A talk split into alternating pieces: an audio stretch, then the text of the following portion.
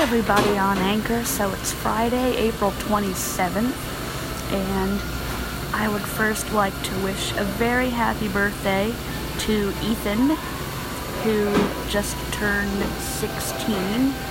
He's one of my best friend Rachel's sons. He's her oldest, and when I met him, he was seven, and he is now And the Lotus episode. 16. Cool. So we are hanging out at the coffee shop,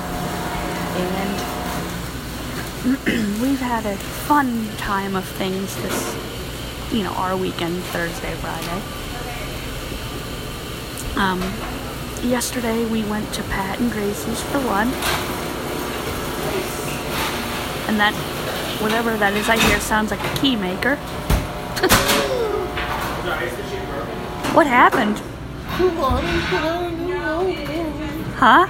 I'm on the I'm on the weekly injection page. I'm going on about bands who have new albums. Oh. I thought like something upsetting happened. No, no. Who's having new albums? Kruhan and Cobra and the Lotus. Oh. I like Cobra and the Lotus. I think. Yeah, Yeah. We'll have to get them for our shows. The Cemetery at Midnight, which airs every Monday night at 11:59 p.m., and Gina's Organized Chaos, which airs every Wednesday at 5 p.m. East. And I know that uh, Orange likes Cobra and the Lotus too. So that show airs Wednesday right after me at 8 p.m. East. so, and we also have Generations with Megan and Rebecca, which is Tuesday night at 7 p.m. East, and Wes's Musical Meltdown, which is every Sunday night at 7 p.m. East. So there is your XTFM lineup. But if you are confused by that, you can just go to xtransmissionfm.com and look at our schedule. so, anyway, we went to Pat and Gracie's yesterday for lunch, and I had the meatloaf special. What is that noise? They're bu- they're busting up the ice. That sounds like a big bag of ice. Yep. Is that like an economy size bag of ice? Um, and Bob had uh, the build your own burger. And we were quite pleased with our lunch. Like, I think everybody needs to go to Pat and Gracie's because the food is really good and their service is really good. Like, every single time that we've ever gone there, every waiter and waitress has been very nice, very quick at bringing out our drinks and our food. Like Bob would finish his Diet Coke, and it was like right when he finished his Coke, the waiter would be there. Like, You want another diet? so that was nice.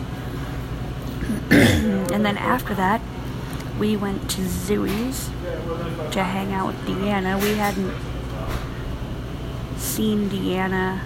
I think the wasn't the last time we saw Deanna was Easter, right? Yeah. Yeah.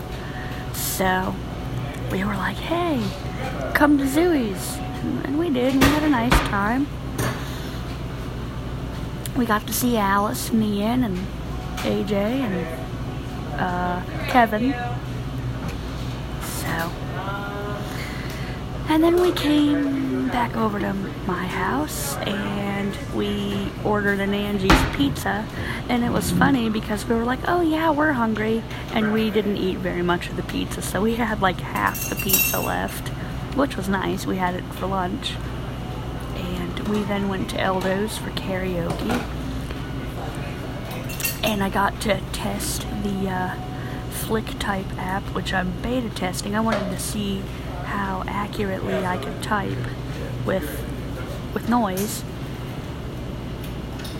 And I was accurate and I it was funny I tweeted and I said at karaoke at Eldo's, t- at Eldo's, testing the Flick Type app. I was like, I can still hear everything, and I can still type really accurately. and I'm sure the developers probably have no idea what what Eldorado's is, but I think it's a really good app. Um, I guess there was some drama with, I guess, the guy that is developing it used to work with Fleksy, and Fleksy used to be really accessible, and then I don't know what all happened, like behind the scenes, but the developers, aside from the Fleksy guy, the Fleksy guy, his name is Kosta, or I mean, the Flick type guy, his name is Kosta, sorry. I, I don't know what all happened, but a whole bunch of blind people got really upset because, like, um, oh, you had to pay for Fleksy, and then they broke it for visually impaired people. And I'm like, you know, if if Costa wants to make a whole new Flick type app, which is awesome, and if he wants to like put us visually impaired people first, do not look a gift horse in the mouth. I mean, he's taking time out from I don't know what he does for a day job. I don't know if like working on this app is his day job or does he have a day job, whatever. So, like they they're bringing back Flick Type. They're going to put us visually impaired people pretty much ahead of everybody else. So don't bitch. I mean, it did kind of suck when Fleksy died, but onwards and upwards. I mean, everybody who is using Flick type right now, the majority of people seem to really like it, and they're like, hey, thank you for bringing back this app. And I'm like, hey, thank you for bringing back this app. And I'm really glad to be beta testing it because the one bug that I found, which was pretty insignificant in the grand scheme of things, like when I would type a, a contraction, like it would say Don T or isn't T, like instead of don't or isn't. And I, and I mentioned that, and no more than probably a day or two later, there was another build out and it said reads contractions correctly now. And i was like oh, i had help with that. Like i brought that up. I mean i know it wasn't just me it was other people as well but like they listened to what i had to say and it was cool. So all that to say i tested Fleksy at Eldo's. i haven't decided whether not Fleksy flick type flick type and it lives. I haven't decided whether I like the marimba sound better for typing or the classic talk. But I'm glad there's variety, and you know, if there are people that where flick type isn't the app for them, that's okay. But I would really like for people to try this app out because it's awesome. So, anyway karaoke was it was it was kind of fun. I mean, it was kind of a dead night. Uh, Rick and Roadhouse were there, and it was funny. There was another guy named Bill there, and the other guy named Bill had really wanted to hear me sing, and you know he was a, he was an older guy like Rick and Roadhouse, and I thought they all knew each other. And so I was talking with Rick and I said, uh, I said, Rick, do you know this guy? And He said, no. I said, okay, Rick, this is Bill. Bill, this is Rick. And uh, it was very nice. Um, Rick and Roadhouse generally tend to sing older songs, though Bill sang You Dropped the Bomb on Me by the Gap Band it was awesome. It's a fun song.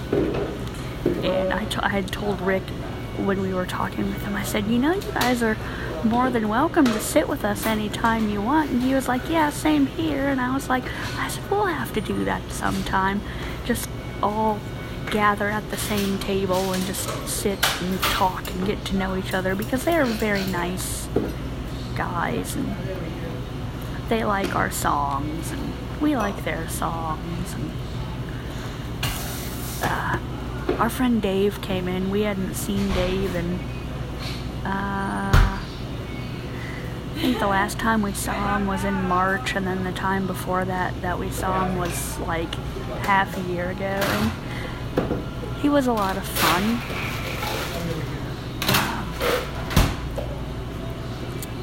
He sang well, and we caught up.